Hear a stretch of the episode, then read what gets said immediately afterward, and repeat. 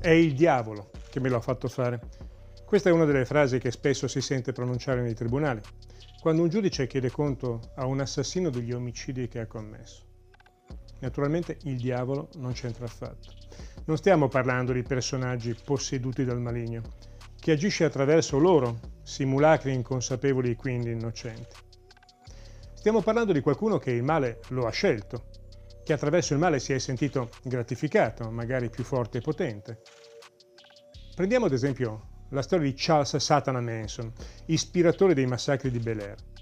A morire la notte dell'8 agosto 1969 sono stati l'attrice Sharon Tate, moglie di Roman Polanski, e i suoi quattro ospiti, mentre il giorno seguente toccava a Lino e Rosemary LaBianca, trucidati nella loro casa alla periferia di Los Angeles. Manson, poco più di 1,60 m di altezza, era il figlio illegittimo di una ragazzina di 16 anni dai costumi disinvolti. Presto l'assenza della madre l'aveva fatto finire in orfanotrofio poi era stata la volta del riformatorio e quindi della galera. E lì aveva imparato a studiare i suoi compagni di cella, a capirne le debolezze e le paure, riuscendo quantomeno a sopravvivere. Quando aveva deciso di mettersi per strada e proporsi come una specie di santone profeta di libertà ed amore, aveva poco più di 30 anni, di cui la metà trascorsi dietro le sbarre. Nel volgere di alcuni mesi intorno a Charles si era creato un gruppo per lo più di ragazzine della piccola e media borghesia, scappate da famiglie problematiche da genitori separati.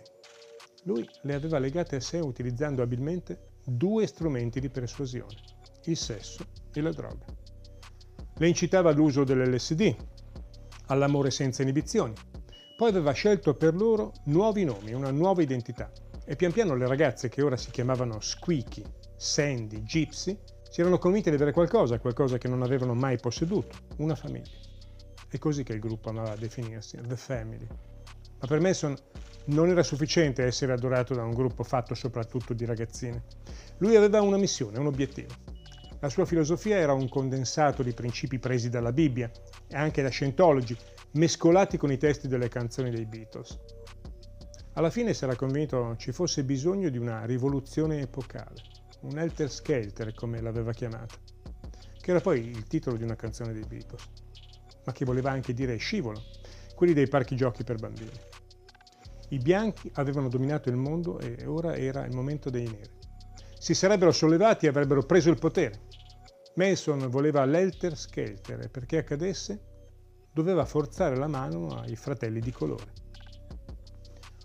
Forte dell'ascendente sulla sua family, aveva dato ad alcune ragazze un compito, andare ed uccidere i pigs, i maiali bianchi, in un modo feroce, lasciando sulla scena chiari segni che avrebbero fatto ricadere la colpa sugli afroamericani. Ma Charles Manson e i suoi cosa avrebbero guadagnato dalla rivoluzione?